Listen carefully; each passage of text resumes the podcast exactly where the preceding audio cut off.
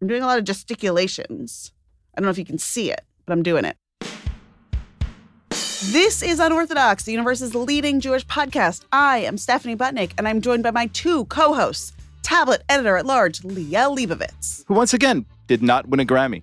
and my other co host, who maybe did win a Grammy, Joshua Molina. I forgot to go again. To The Grammys. You forgot to go. I don't even know if I won. Don't be shy. You just didn't want to take, you know, the spotlight away from Joni Mitchell. That was very kind of you. I was hoping to win a Grammy and thank the God of the Jews. If anyone would ever just give me an award of some sort, I would thank the God of the Hebrews, and I think it would be a great moment. So, We have a jam packed, info packed show for you today. Our Jewish guest is Richard Sandler. He's a lawyer and the author of the new book, Witness to a Prosecution The Myth of Michael Milken. We will find out that this is a Liel obsession. He and Josh get to talk to Richard about all things financial, About Jews and money. all things fiduciary. How about that? And our Gentile of the week is Allan Houston. You got that right. That is former Knick, NBA All Star. He is amazing, and he joins us to tell us about his new faith based initiative and the Jewish teen who's helping him on the ground. We cover everything today, I would say. Uh, there's there's no stone left unturned. in Money these and basketball. conversations. Yes, If exactly. you need more things than that in your life, I don't know what you're even doing. You're doing it wrong. so what's going on? Where in the world is Joshua Molina? yeah, I'm sorry to say, due to an extraordinary lack of foresight, I'm in my car I thought you were going to say outside foreskin. of my hotel. I, I also have an extraordinary lack of foreskin. That is true. Sorry, that, Uh, I feel like I crossed the line there. I'm sorry, guys. No, there are no lines. I'm in Palm Desert, where I participated yesterday in NPR's Selected Shorts, which is actors, performers reading short stories, which was a lot of fun. I planned to beat it back to Los Angeles early this morning, decided not to to try to time it with the rain. And as a result, here I am in low quality audio without my equipment in my car. I have two things to say about this. First of all, Selected Shorts is a very good name for a series in which Jewish actors just read things out loud. It's like, and now, Selected Short Hebrews.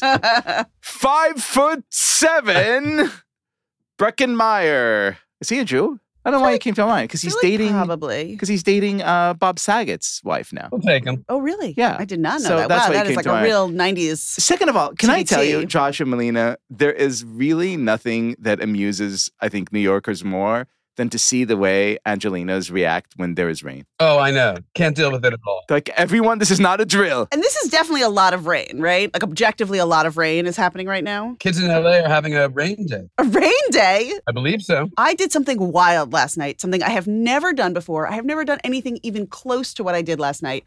I went to the international gathering of Chabad Shluchos. Oh, Shluchos, am I saying this right?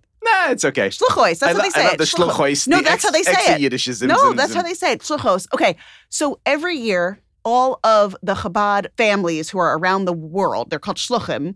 They're emissaries. They're based in like basically everywhere you've ever been to college or everywhere you've ever vacationed. Um, there's you know a Chabad house and there's like at least one couple running it, or there's a bigger community served by many hundreds of of Chabad shluchim emissaries, and they do a conference each year where they all come together and they like just basically do like professional development, you know, all the things a big conference would do. And there's one for the women, there's one for the wives who are so instrumental in running these Chabad houses wherever they are. And so a few of us ladies at Tablet got invited to the banquet, the last night of the conference, of the Kinus conference. And it was at a massive expo center in Edison, New Jersey. In fact, the only expo center in the tri state area that can actually physically hold that many people. It was like 5,000 women. It was unbelievable. There was a bunch of speakers. There was the best part, which is a roll call, which is where they go through every single city and every single state, every single country that, the Chabad is in.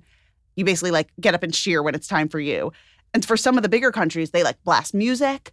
It was wild. It was like the craziest party I've ever been to.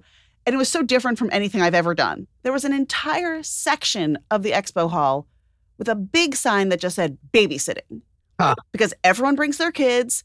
And this is this amazing thing where it's a bunch of young girls, so like some of the daughters of the women, taking care of the younger children. I saw a young teen carrying two babies, and I said, We said, Who, who are they? And she said, This is my sister and this is my cousin.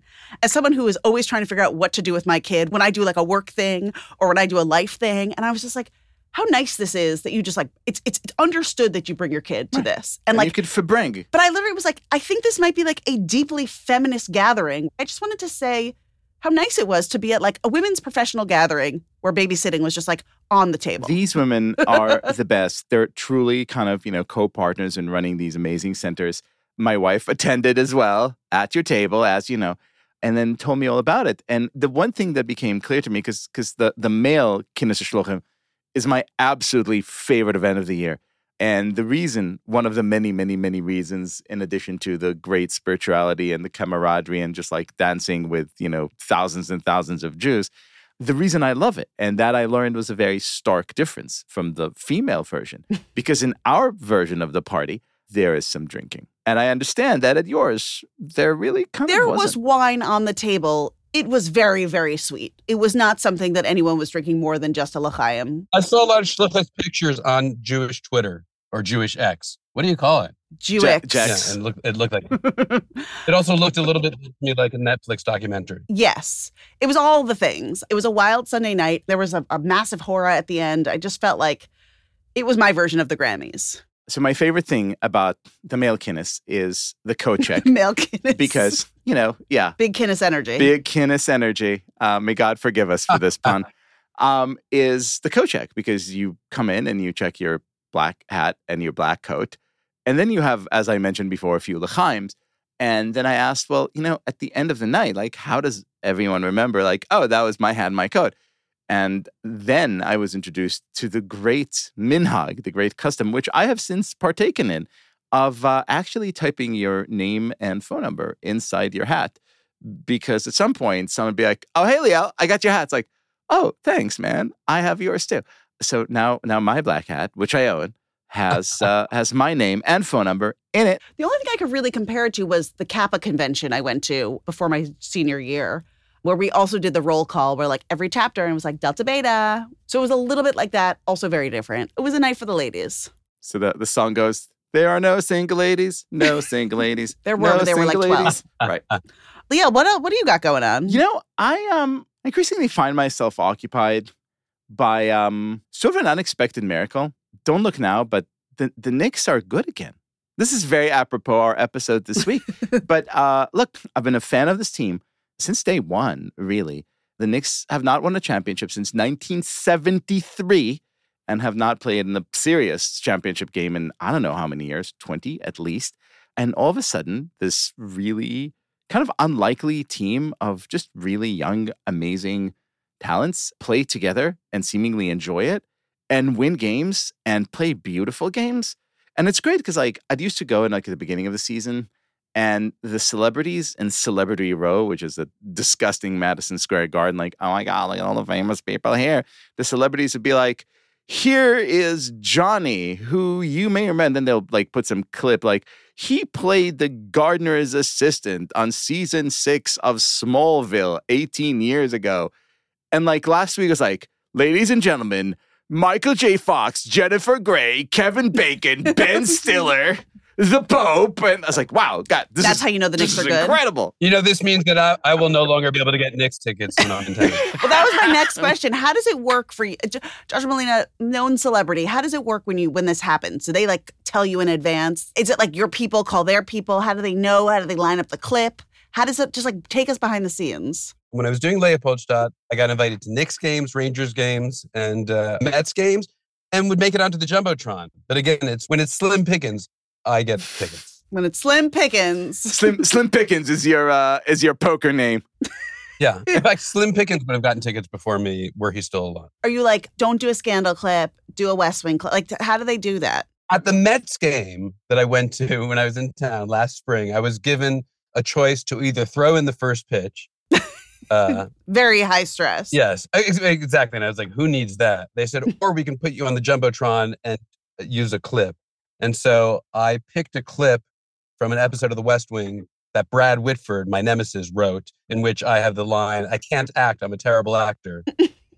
and so they, I just thought it'd be funny. And so they played that on the Jumbotron for the entire stadium. And, it was, uh, and then I allowed Brad to pretend that he had arranged for it in order to prank me. Can you tell us a little bit about, at some point we'll get to the rest of the show, but like you have this ongoing like joke rivalry. How would you describe it? I think it's a love hate thing. He loves me and I hate him. When did it start? the last time I did a Broadway show in 1989 or 1990 when he joined the cast, uh, yeah, we became fast friends and fast enemies. We've never really talked about your pranking history on this show. We'll get to that. Let's save that. I think we need a, a s- uh, maybe like a Purim episode, like a special. oh yes, and Purim. all all Melina, all I feel like- pranking, singing, dancing. Yeah, because you've never pranked us, which is honestly offensive as your co-host. So we'll get to I that. was waiting to, to like feel fully comfortable. Let's move beyond ourselves. Let's get to some news of the Jews. News of the Jews. Oh, yeah. NOTJ News of the Jews. Just one story this week. We've talked about this before. I need to bring us back to the most important thing on the genealogical radar right now. Here's a headline from the New York Times 23andMe breach targeted Jewish and Chinese customers, lawsuit says. The genetic testing company 23andMe is being accused in a class action lawsuit of failing to protect the privacy of customers whose personal information was exposed last year in a data breach that affected nearly 7 million profiles. Luckily, it was not 6 million. That would have just been too much. Uh, the lawsuit also accused the company of failing to notify customers with Chinese and Ashkenazi Jewish heritage that they appeared to have been specifically targeted or that their personal genetic information had been compiled into specially curated lists that were shared and sold on the dark web. We do not like to be on specially curated lists. We don't like to be on any list, but especially not curated I and don't- especially not specially curated. I don't know a lot about this uh, lawsuit, but I bet uh, the lawyer, ninety-eight percent Ashkenazi Jew. I mean, his name is literally Jay Edelson. I don't. You do, he, do- he does not need a 23andMe. I read that this is the single biggest breach of Jewish contact information since all the black hats were stolen at last year's Shluchos. I just want to give you a little window into into this lawsuit. A father of two in Florida, who is one of the lawsuit's two named plaintiffs, said in an interview that the 23andMe kit he bought himself as a birthday present last year revealed that he had Ashkenazi Jewish heritage. The man, who is identified in the complaint only by his initials, JL, spoke on the condition of anonymity because he said he feared for his safety. Unclear if that's because of being identified as Ashkenazi Jewish or being, you know, part of this massive breach. The man who is lactose intolerant spoke in condition of He was looking to connect with relatives, he said, so he opted into a feature called DNA Relatives, where select information is shared with other 23andMe customers who might be a close genetic match. The hacker gained access to this feature and got information from about 5.5 million DNA relative profiles. The profiles include a customer's geographic location, birth year, family tree, and uploaded photos. This is like a deep Jewish nightmare. I don't know why I find this so profoundly creepy because it's like we're all putting our data into the system. Like I spit in the thing, like I know I'm part of it. It's not good. what's what's what's to worry about? It's just you know biometric information about Jews and their relatives available to any malicious hacker online. I'm sure I'm sure no one with any bad intentions would ever do anything bad with that data. So you haven't gotten to the part about the hacker called Golem. so he spells it G O L E M, but uses an image of Gollum from Lord of the Rings. Clever. Yeah. It's both existentially and like epigenetically terrifying, and then like on the surface, very dangerous and scary because people have your address. If I was uh, Chabad 2.0, I was like, I no longer need to ask, excuse me, are you Jewish? I already know. It's like, hey, you, to fill in now. How funny would it be if it's like actually the Rabbinic Assembly of America, like the conservative rabbis movement or whatever that stole this information, be like, okay, guys, You need to go to our, temple. our promotion campaign did not work. you need to attend. This is how we're doing it, or else. Is, isn't like Israel's cybersecurity supposed to be very good? Like, shouldn't they be able to figure out who this golem is? I think they have bigger problems right now. I was going to go on a limb and be like, I think they're preoccupied. That At the moment. probably true. So, if anyone was affected by this breach, can you tell us? And can you tell us, like, can we? I don't know. It's going to be very awkward at family reunions coming up. Can you also tell us why you gave DNA samples to a commercial startup? I did that. I did it too. It turns out I'm Ashkenazi Jew. Yeah, I'm 97.1, but I am 1% North African, so I'm a little Sephardic, guys.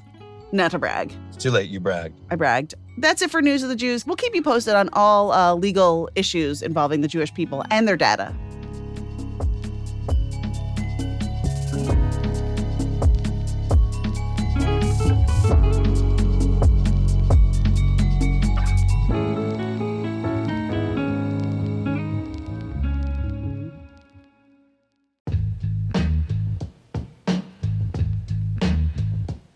We are excited to announce Tablet's first ever essay competition, First Personal. Our editors are looking for previously unpublished work by writers living in North America who have never written for Tablet before. They are seeking submissions on the theme of belonging. Where do you feel at home or no longer at home, physically, spiritually, or culturally? How do you find community or a sense that you're a part of something larger than yourself? Are there places where you feel a sense of belonging or alienation or both? Tablet is seeking personal essays about your life and your experiences and how your thoughts and feelings have evolved over time. Tablet editors will review all submissions and choose their favorite five, which they will edit with the writers. The authors of those five pieces will be brought to New York City to read their story in front of a live audience. A guest judge will then select the winner. The winning essay will be published in Tablet, and the winner will receive $500. For more information and to submit your essay, please visit tabletmag.com slash essay contest.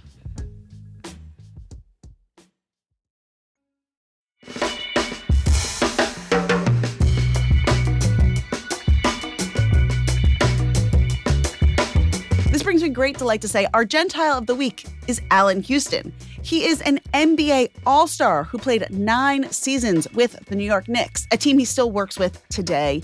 He joins us to discuss FISLL. That stands for Faith, Integrity, Sacrifice, Leadership, and Legacy. It's his new organization, and he joins us on the show along with his FISLL co founder and youth ambassador, Jewish teen Nate Sugar. And because he is a teen, also in the studio with us is Nate Sugar's mom, the author Rebecca Sugar.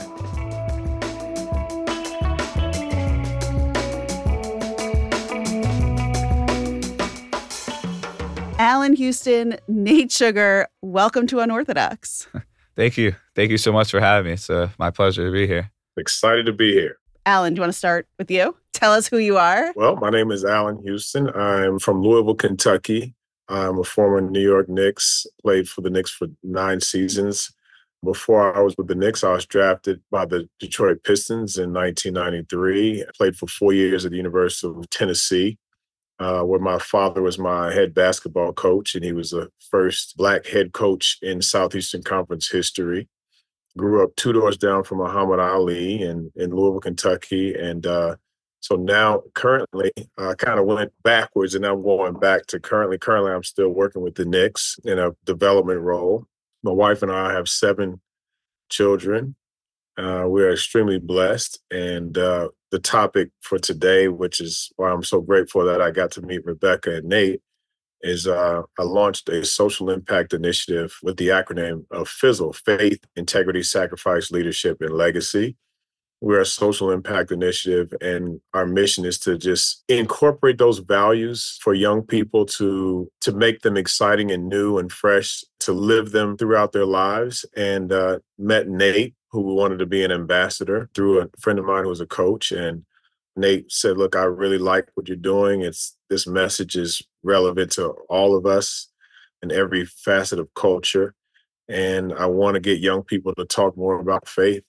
And I was inspired by that, and um, so here we are. I love this. So, Nate, same question to you. Who are you, and how did you get involved with this amazing? Yeah, well, I don't think my resume is gonna be as impressive as Mr. Houston's, but uh, uh, you know, I'm a I'm a 17 year old kid. I go to a Jewish day school called Ramaz. Huge Knicks fan. Been following them all my life, and uh, I play on the basketball team at my school.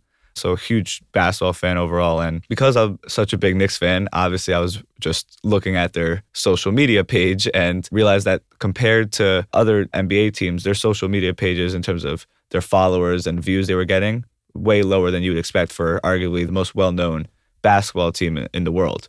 And so I came up with this kind of presentation through my trainer who knew Mr. Houston, got me in touch with him, and I gave that presentation to him, and he really loved it. And so he took it to the Knicks. And uh, unfortunately, it didn't it didn't really work out that idea, but we stayed in, in touch. And early this fall, we started talking about this faith campaign and kind of what this is going to look like. And my mom uh, was telling me about the National Black Empowerment Council, and I thought this could be a great way. You can, you know, we could mix this in and get them involved, and they have great networks, and we all got on a Zoom and connected, and it, it kind of just went from there. I love that the 17 year old was brought in from bad social media. He was like, you guys have to do better. But then you ended up making this whole new project, right? Together, Yeah. where you're sort of talking about something really important. But doing it in a way that connects to young people, right? It sort of brings us back to how do we engage young people today? So I'm curious, what have the two of you learned from working with each other?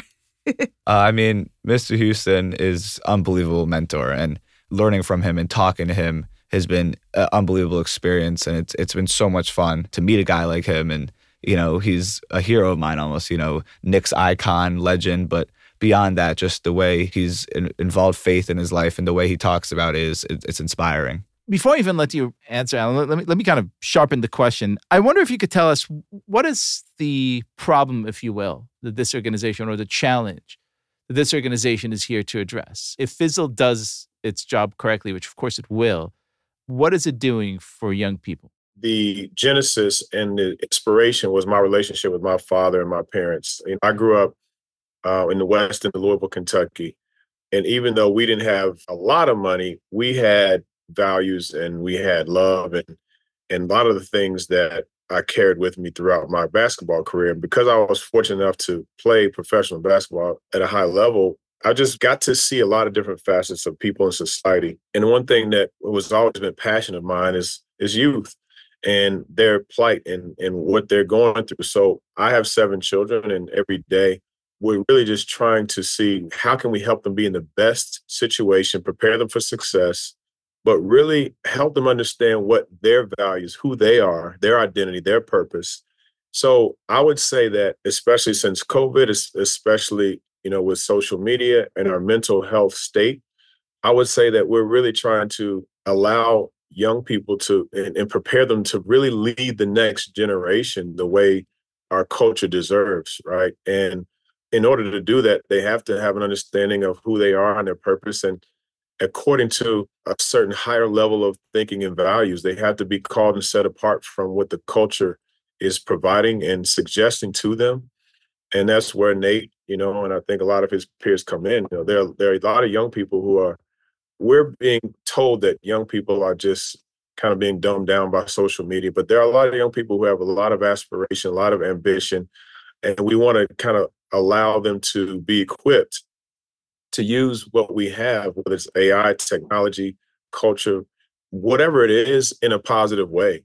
And I think being a young person, you're you're influenced by your peers. So we want to like tap into other peer networks who are thinking the same way and thinking about faith and values. So I, I want to talk about faith and values for a second because so much of the culture is kind of gross and crass and seems to move in a very opposite direction. But one reason I like sports, uh, one of many, is that you look at athletes, you look at players, and it seems like there's genuinely a vast proportion of them that are quite serious about their faith. What, what, what is the faith part? I get that sports great for like leadership and integrity and personality, all that stuff. But talk a little bit specifically about faith. I guess it starts off with when I step on the court every day, I have to have faith in what I've done in my training and that it's going to translate over to the game. But that only takes you so far. And I think with me, I have to also have faith in, in God that He's going to help me do the best I can and my team ultimately hopefully win. See, it's so interesting because usually, you know, we see players go like, you know, kiss and like point to heavens. Like we think like, oh, come on, really? You thank God for this touchdown or this yeah. basket or whatever. But like you're here telling us, no, it's legit. I'm actually feeling this way. Yeah, I think you know, I wear kippah every game, and so like I'm, I think I always have God on my mind before the games, after the game, during the game. He definitely is playing a role, and it's not just you know the obviously the work I put in is helping me get to where where I am, but it's God that's there every step with me. Hashem, help us beat Heschel. Yeah, well, they're not so good this year. So no, we no, don't. I, I, my kids go there, and yes, oh. I, yes, that's true. Does that resonate with you, Allan? Is is that how you feel when when you play the game? Well, I think that's why, to me, why I wanted Nate to answer because I think it's important for young people and anyone for us to know what define what faith means. It's it's not just celebrating a moment where I've had success right? It's about celebrating and acknowledging where the gift came from in the first place to even be able to participate. You know, my son played for Brown University and he completed his fifth year at Louisville and they lost in the bowl game. And after the game, we all had a moment where we just cried with him because it was his last game. And I told my kids, I said, look, it's a blessing to have something that you are so passionate about that you can feel the strong about to compete in, to commit to right? That's a blessing that God has given us that whether we win or lose, you've had the blessing to compete and to experience these things and to get through them when they got tough. And that is really where we say faith lives in every it's our foundation of our being. It's a lifeline. And for a lot of what's happening in our world, especially now, with anxiety, depression, you know, we have a lot of young people who are having a lot of struggles as, as well as we all are. But it is the faith that keeps us motivated, it keeps us hopeful, it keeps us courageous, and it does give us our identity. So I believe when a young person like Nate can really pull on that and inspire other young people to say, yeah, that that is really what I feel is important. It can get them through. So, Nate, you're here representing all young people. you're here as an ambassador to everyone who's 18 and Open under. up your TikTok. Uh, as as such, uh, do you feel that the young, as they're known, uh, do you feel this message uh, resonates? Do you feel that you know when you talk to your teammates, your friends about God, about the importance of integrity, leadership, all these things that the, the foundation is is here to promote? Does that resonate with them? Or like, oh come on, man, I just want to win the game so I could get a better scholarship or so I could have bragging rights or whatever. Yeah. Well, I think for faith, especially for like young people like me, and even for myself, we don't really have it all figured out and what our faith is you. to us. we don't. It's a journey. I think we don't. I don't know what my faith means to me fully yet, and someone may may be on, is on a different journey. So so yeah, maybe there's a kid on my team who who says, "Oh, shut up! Like I, I don't want to hear about God right now," you know. But you know, they're just on a different journey than I am. And the goal is of this whole faith campaign is to allow for more conversation, just to get more people involved and to really so they that they can resonate with it. With So how does it work? How how does the campaign actually work? What what is FISLL going to do? Yeah. So what we have right now is we're having videos be sent in from all sorts of people, young, old, famous, not famous, you know, talking about what their faith means to them to try to ignite this kind of conversation. And you know, we, we're just starting out, so we still have more rooms to grow. Uh, and we're, we could see what different possibilities of where this can go. But as of right now, it's kind of just videos being sent in, and we're we're posting that onto social media so that maybe young people who are you know scrolling through TikTok or whatever or Instagram come upon one of these videos and you know really start to think about it. you have such a, a sense of your own religious identity, right? It imbues all the things you do, whether in school or in your day to day life or on the basketball court. And Allan, I'm curious for you. I'm curious a little bit about your own faith journey. Were you raised religious? Was it always sort of a part of you the way it is now? Did you sort of have some ups and downs along the way? I mean, I think it's unusual to hear a young person speak so forcefully about faith. We don't hear that off, Yeah. often. It's very nice. Um, was that sort of the way you were growing up? Um, I may not have been as forceful, but I was kind of aware, and I think that it should not be an anomaly to have Mhm. a young person to be so forceful and convicted around their faith. I think that's the goal, right? It's the goal is to everybody has a measure of faith. Every young person has a measure. It's just that they don't know how much they truly have and where that the source of it. And so we want to introduce this and just bring it to the light more. For me, I became a Christian when I was 14 years old. I was brought up in the church in Louisville, Kentucky. And I think for me, I hadn't been introduced to the concept of the tenets of Christianity, but there comes a point where you have to, God, what are you doing personally? I, I, I needed a personal relationship.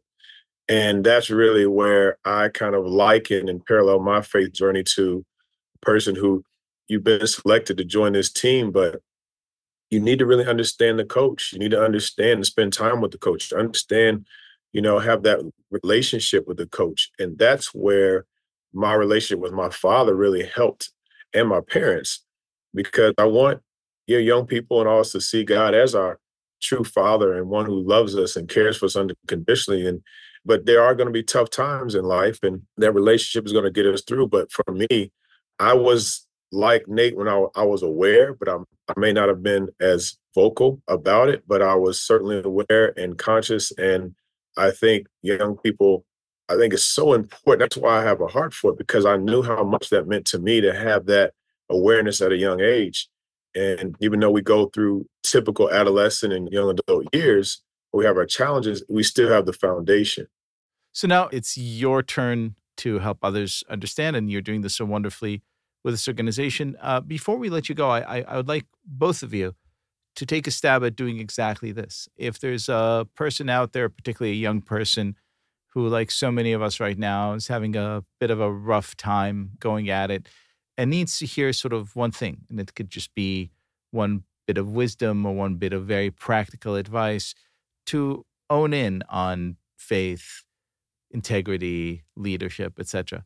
What do you tell them? If someone is struggling with their faith, I wasn't always, you know, I didn't grow up and at four years old when I first gained like real consciousness, I guess. I wasn't like, God, I believe in you. And, you know, everyone goes through a journey, like I said before. And I think if you're in a tough time right now, like questioning your faith or looking for just that one thing that's going to tell you God is real or not, I don't think that's what you should be looking for. I think you have to look in little things that happen every day, right, on a daily basis. The fact that, you know, you're able to wake up in the morning and ride a bike or something, or uh, any, all those little things are, it's not just a natural course of, of life. You know, you see so many people that are may, possibly less fortunate than you. And, and I think that's God playing that role and to give you what you do have. I think if you're just more grateful, honestly, for what you have and realize that what you do have is coming from God, that it, it that. can it can really help Contemporary Israeli slang, by the way, uses this exact word. It's like, let's see how God rolls with this one. Mhm. How's it going to roll it? Yeah. Hmm. On to famous last words. I mean, I mean, you know, Nate, Nate as a point guard just threw a great assist, and I would just pick up that, pick up that, and say, look, just believe, just believe that God does have the best for us, the best for you. He has a He has a bright future for you, and we just have to. That's what faith is, right? It's not something that we can look and touch and feel and prove. It it is a deep, deep belief that I'm going to trust that God does have a future for me and a positive future for me.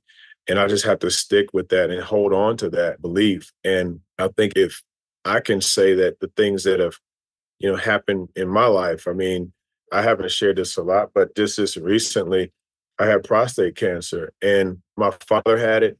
And even though you have the treatments that have been proven to be successful, there's a measure of you that's saying, wow. But there was never a doubt in my mind that God had still a future for me and has a future for me. And I think it's it's in the moments where you have those things where you question, you're gonna have doubts. But the biggest thing is I never felt like I was gonna fail. And I just would encourage young people and older people, you know, just believe, just believe that is that is the gift that God has given us is that gift. It's a gift of faith to believe. Baruch Hashem. That is beautiful. Thank you so much for joining us. Our listeners can check out more about FISLL at F-I-S-L-L.com. There is great merch, I have to say. There's really, really cool NBA merch. Um, so you will not be disappointed. The, the social media is great.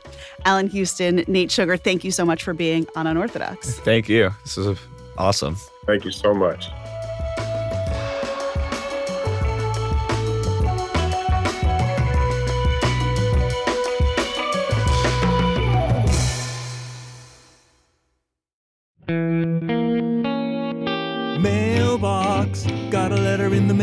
Mailbox. Got a letter in the mailbox.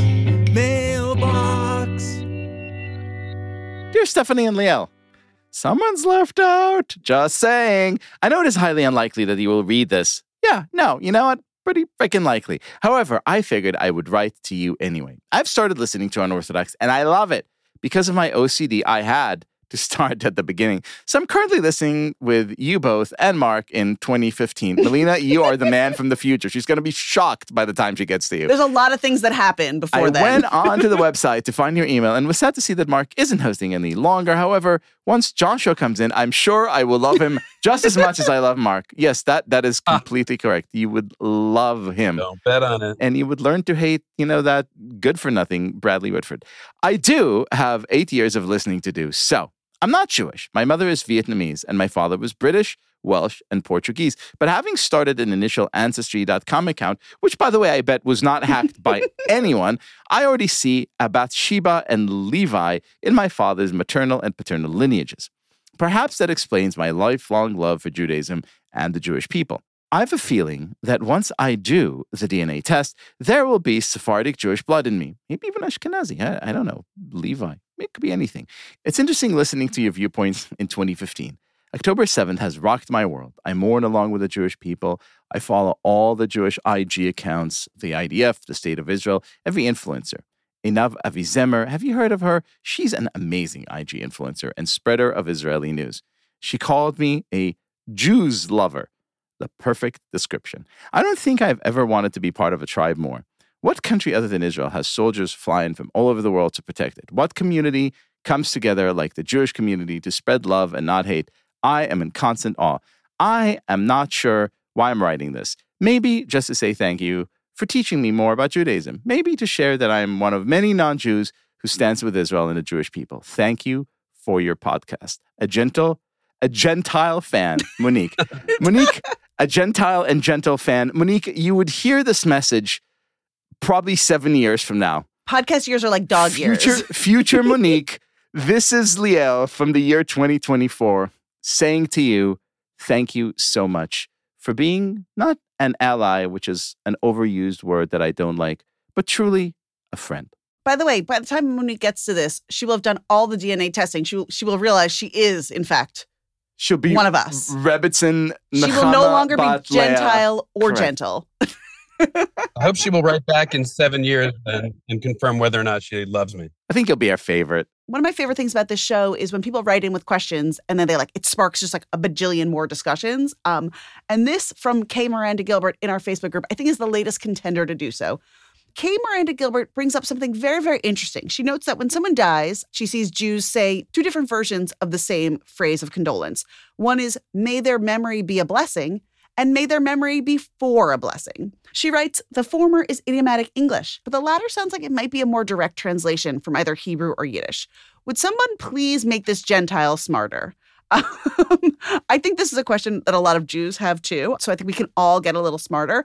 But the comments on there are going off. Although the best one is by Rebecca Wolf, who notes correctly that this is a direct translation from the Hebrew Zichrono Levracha, which, if you translate literally, Rebecca writes correctly, would be memory of him for blessing, which is exactly how it would sound. So you could be Memory his memory for blessing, of a blessing, is a blessing, just a blessing. I, I think we all understand the sentiment. Rebecca Wilf continues in a very helpful way. She says, The way for is used is a little weird for English speakers. We think of the preposition for as implying use. The cake is for him. Causation, I am sorry for your loss. And duration, I am leaving for a week.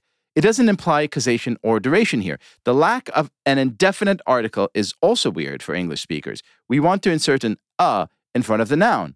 Ergo, English speakers are very likely to smush the indefinite article into the translation and to feel the weirdness of for, which hovers somewhere between used as, because of, and lasting until in meaning. this thing about like for kind of reminds me of like how weird Jews are about by. I'll be by you. That's how a lot of Jewish people, religious and not, phrase like I'll be at your house. We'll be by you for Shabbos. But not Jews on the bayou who yeah, that's maybe confusing. never say that's bayou. entirely it's an entirely different thing. But yeah, so so write in, help us, help us parse this, give us your theories on all this stuff. Uh, unorthodox at tabletmag.com. Write in, Jews, Gentiles alike. Tell us whatever you want, really. And we'll read your letter on the air. And if email's not your style, leave us a message on our listener line, 914 570 4869.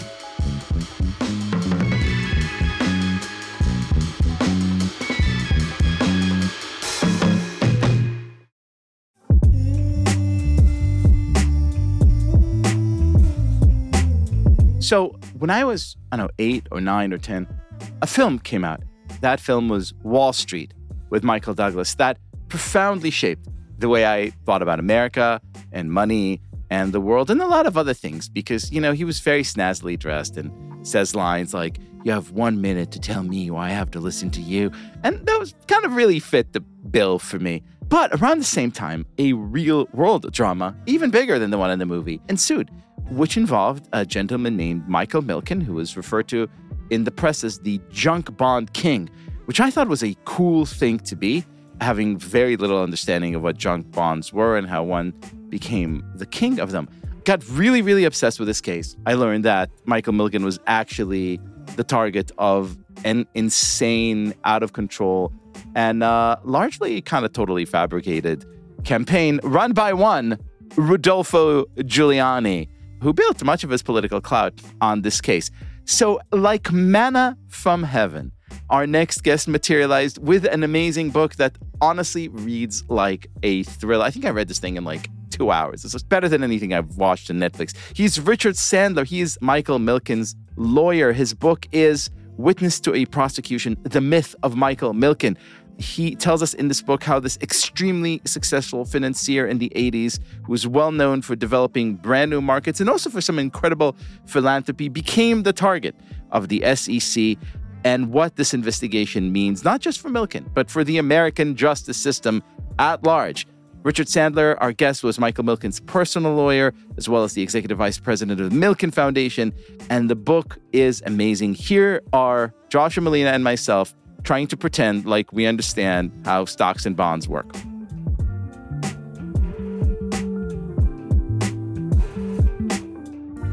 Richard Sandler, welcome to Unorthodox. Great to be here. So, I want to begin with a confession. I was a weird child, no surprises there.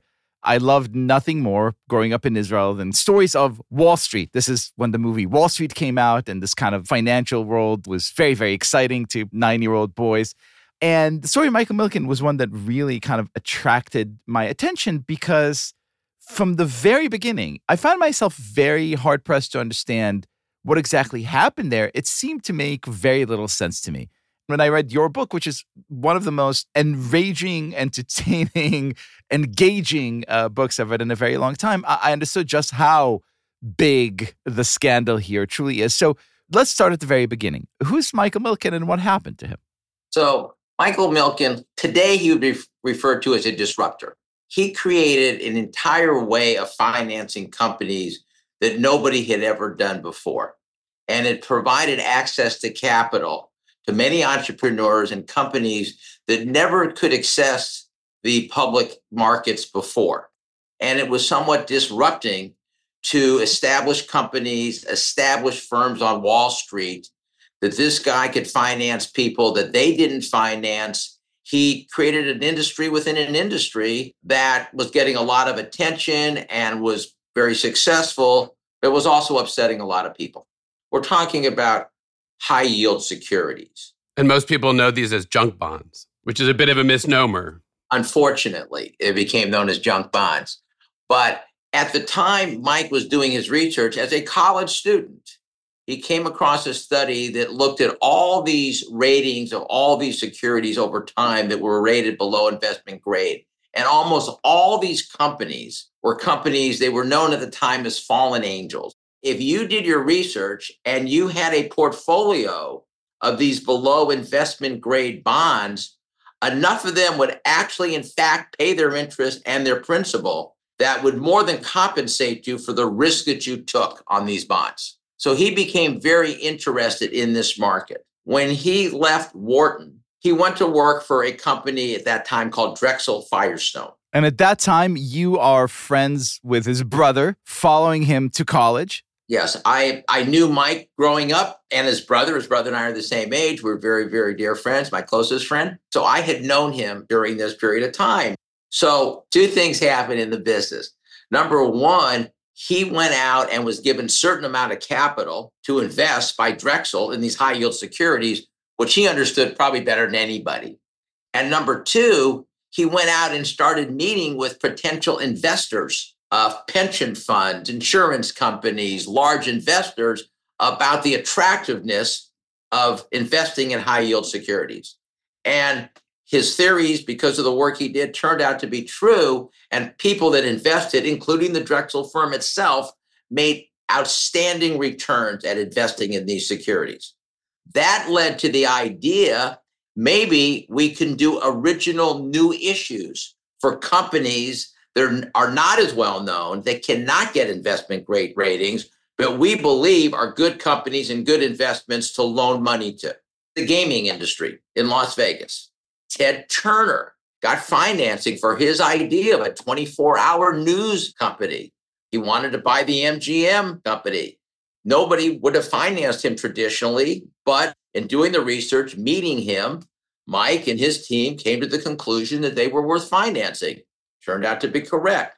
The cellular industry, even in the home building industry, there's so many examples of these companies that he was able to finance.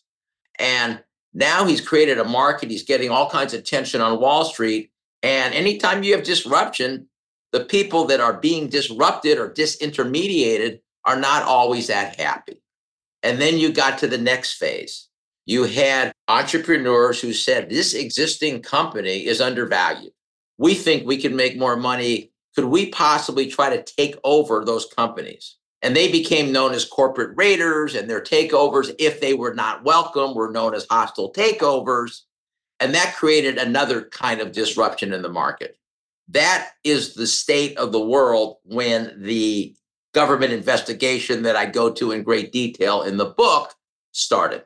You point out in the book that millions of jobs were created by these companies that might not otherwise have been capitalized. Well, actually, during that period of time, Fortune 500 companies, which were basically the companies that could get investment grade ratings, had actually lost jobs over a decade. And the high yield companies had created all the new jobs that had been created during this period of time.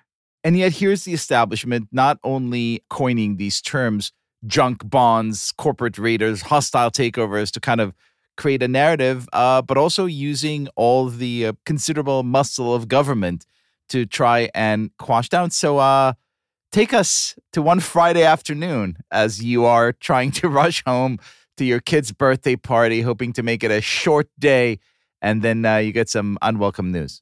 Friday, November 14th, 1986, sitting in the office. At that time, I had left the general practice of law and I went to work with Mike and his brother and the people at Drexel. And I'm sitting in my office. And right after the market closed, I came across a tape that really the most successful and revered arbitrageur, risk arbitrageur at the time, Mr. Ivan Boesky, was pleading guilty to a felony, was involved in insider trading, was paying a large fine to the SEC, and was making this deal with the government. Almost simultaneously, I get a call that there are federal marshals downstairs serving subpoenas on the high yield bond department, on Michael Milken, on Lowell Milken, on a few other people in the building. And we get a call the same thing is happening in New York at Drexel's office. And I look at the subpoenas. There are SEC subpoenas and there are grand jury subpoenas from the Southern District of New York talking about an investigation into violations of something called the RICO statute, which I'd never even heard of. And our life was changed forever at that moment. Basically, or, or generally speaking, what was the government alleging? Well, I believe initially the government was alleging insider trading. It was a tough, quite frankly, next 10 years. Because what I learned is the unbelievable power that the government has in a criminal investigation. Plus, the prosecutors, and what happened in our case, are not supposed to do this. Okay, it's not it's not appropriate, but they can start leaking information to the media. So now the trial is taking place in the media, in the court of public opinion, and you have no way to defend yourself. You get further and further behind as the process goes on. And now America is introduced to this nefarious figure, the junk bond king, Michael Milken, who did all kinds of, you know, nefarious things to enrich himself. That is largely the portrayal out there as the investigation is going on. Exactly, basically, because Mike himself was a very media shy individual. He didn't believe it was in his interest or his family's interest to get a lot of publicity. But as they became more and more established on Wall Street at Drexel, and they started making more and more money and had more and more success, he drew a lot of attention. He chose not to bring attention to himself, not to talk to the media, not to give into interviews. There's a chapter in the book called Blank Canvas, because as somebody said to me, one of the problems Mike had in this case, because it came so public, was when it started, he was a blank canvas, and the government and the media were able to paint the caricature of who he was. So the reason I actually just really quickly wrote the book there was really like two or three reasons. One is there's been so much misinformation about who Michael Milken is, was, and was doing, and what happened in the case. And it was time that history showed what really happened. But number two was to show people the power of the prosecutor, which I had no idea when this started. When this started, I would believe if I read someone's under criminal investigation by the US attorney, They must have done something. The U.S. attorney's job is to do the right thing. And if they're going after somebody, they must really believe something terrible happened. I quickly learned of the power of the prosecutor and how that power, especially in high profile cases, can be used in a way which does not seek necessarily the truth, but is trying to seek victory. Because if you win a case, that promotes your career. Doesn't mean the prosecutor is necessarily dishonest. It just means they're motivated to win the case because that's how they were trained. In our case, the prosecutor, the U.S. Attorney for the Southern District of New York, was one Rudolph Giuliani, who had political ambitions. Everybody at the time knew he had political ambitions. So here we were with an ambitious prosecutor who I do not believe to this day had an idea what a the difference between a stock and a bond, are certainly not the difference between a high yield security and a high grade security. At the time, found that this case was getting headlines, and it was in his interest, in his office interest, to be successful. So give us the uh, the sort of TLDR version of of a very very very long complicated case. How did it go down? So as the case went on, it was clear. Look at I knew Mike. I had been involved with him. I worked with the lawyers. It was clear Mike was not involved in insider trading. But that's not what the government was really out to accept. They were looking at the entire business because they were trying to prove something. And then I saw another tool that the prosecutor has, which is immunizing witnesses. You can call in a witness and say, I think something illegal was going on in this transaction. If you can help me, I can give you immunity, which means you get immunity that I can't prosecute you. You're home free, but you're going to have to help me. But I want you to tell the truth. And if you don't think you can help me, and I find out later you can, then I'm going to indict you with Michael Milken and I'm going to indict you under RICO, the racketeering statute. So instead of, let's say, a count of securities fraud that carries a three to five year sentence, I'm going to hit you with a count of a RICO, which carries a 20 year sentence. So you have this process going on where the government has these tools to number one, get information, and number two, to pressure individuals. And you're still sitting here and you can't do anything. If I go to that same person and say, I believe that this happened this way.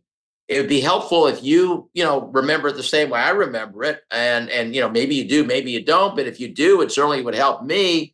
And you know, if you don't remember it that way, and if you hurt me, I'm going to find a way to hurt you. I'm going to be indicted for obstruction of justice. Okay, it's you know, so it's not a level playing field. And so eventually, the government had its way.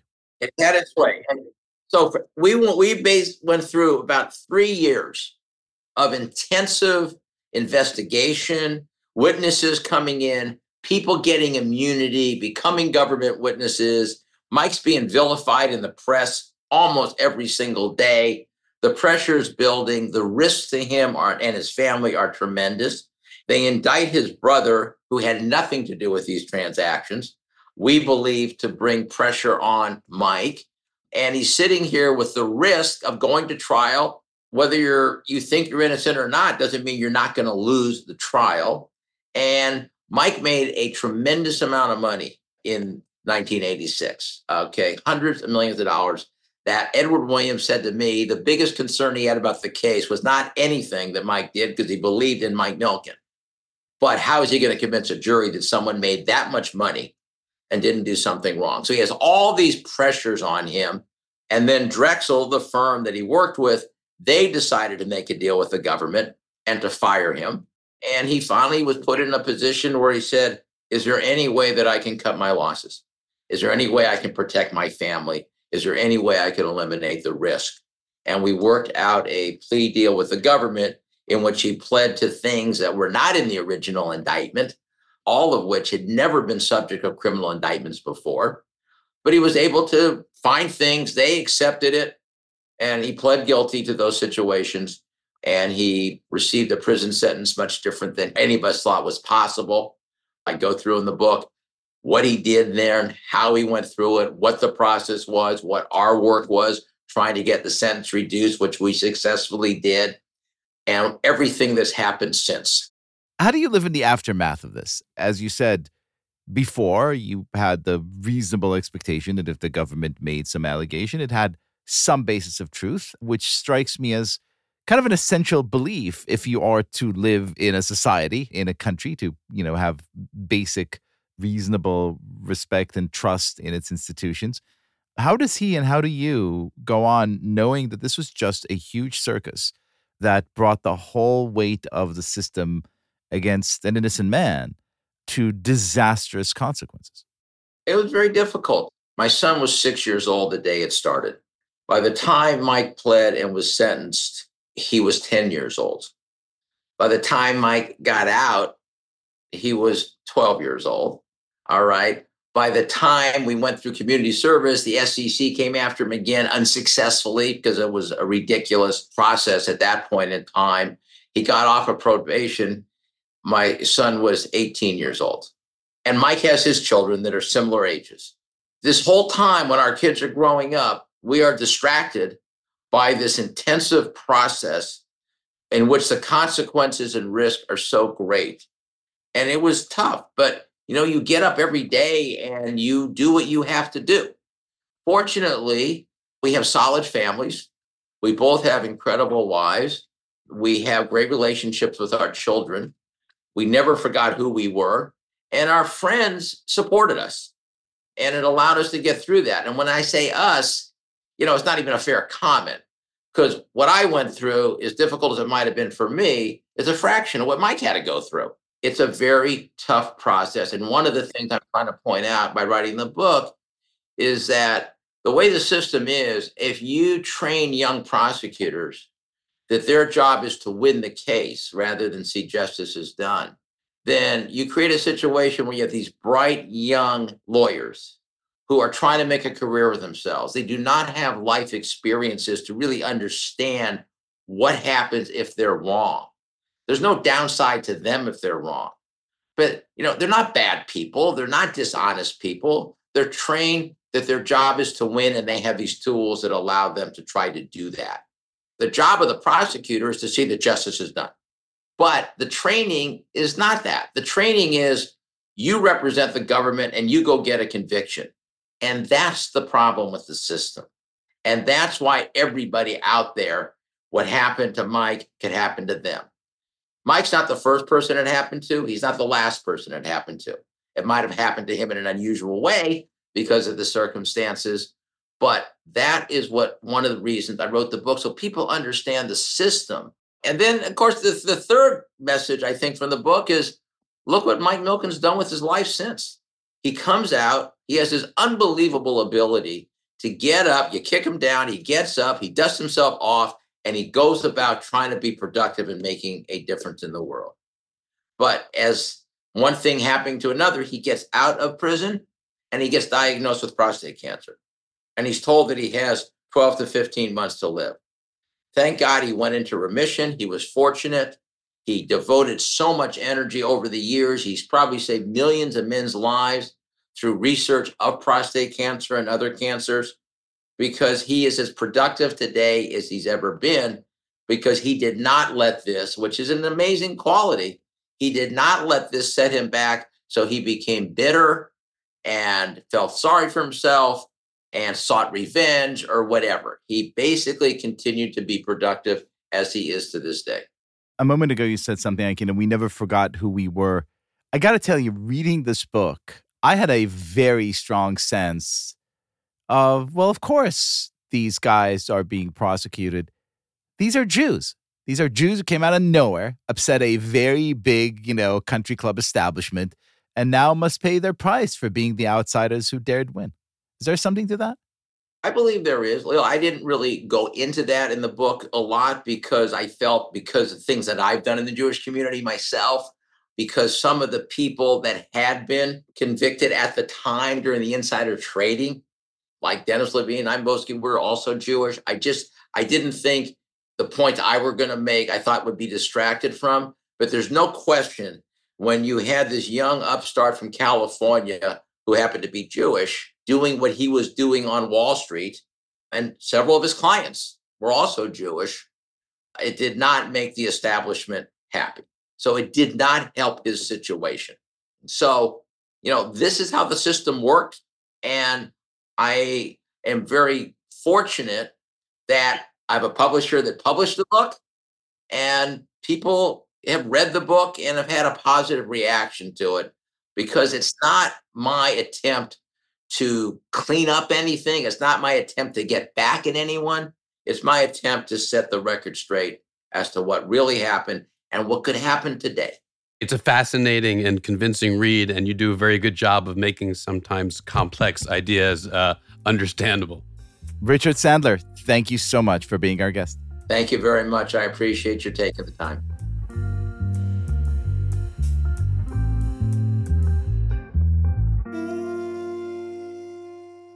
Time for some mazel tovs. Liel, want to kick us off? Yes, to Jalen Brunson, the Knick superstar, married to a Jewish woman, posts his ketubah on Instagram, and this week selected as an NBA All Star for the first time, which made me so, so, so happy until they cut to his dad, who's like three years younger than me. At which point I was like, no, I'm no longer happy. I'm just, I'm just a middle aged man on the couch watching basketball. But Jalen Brunson, New York Knicks, awesome. The ketubah is beautiful, by the way. beautiful. It's there on the internet. Malina, what do you got? Give us some. Give us some shout outs. I'm inclined to reach across the aisle, the political aisle, and uh, shout out Ben Shapiro for his chart topping rap. If there's one thing fantastic. that can bring us all together is That's Ill- ill-advised rap, ill-advised musical forays. Oh, How I that? loved it. It was great. One of the rapper raps about his yarmulke. That's very hard to rhyme. Yarmulke. I must say, when I finally watched it, he did a better job, Ben Shapiro, than I anticipated. Hats off or hats on. Which means that the Joshua Malina hip hop video is not far behind. It's right around the corner. It's literally right around the corner that you're parked in right now. I'm also coming. I'll be by you soon. And I have a shout out from the Grammys, actually. Montana Tucker, the social media influencer and very proud and outspoken Jew, wore an amazing outfit to the Grammys. And across the whole front was a big yellow ribbon that said, Bring them home. So mazel tov to you, Montana Tucker, for keeping that message front and center at the Grammys. All right, that's it for us today. Unorthodox is a production of Tablet Studios. The show is hosted by me, Stephanie Butnick, with Liel Leibovitz and Joshua Malina from a parking lot near you. We're produced and edited by Josh Cross, Robert Scaramuccia, Quinn Waller, and Ellie Blyer, and our team includes Tanya Singer, Courtney Hazel, and Daron Risque, with help from Sam Hacker and Jordana LaRosa. Our episode art is by Esther Werdiger. Our logo is by Jenny Rosbuck. Our theme music is by Golem, not the one that hacks your personal information from 23andMe, the amazing Klezmer Funk Band. And our news and mailbox theme are by Steve Barton. We love to hear from you. Email us at unorthodox or leave a message on our listener line 914 570 4869. That's it for this week. Shalom, friends.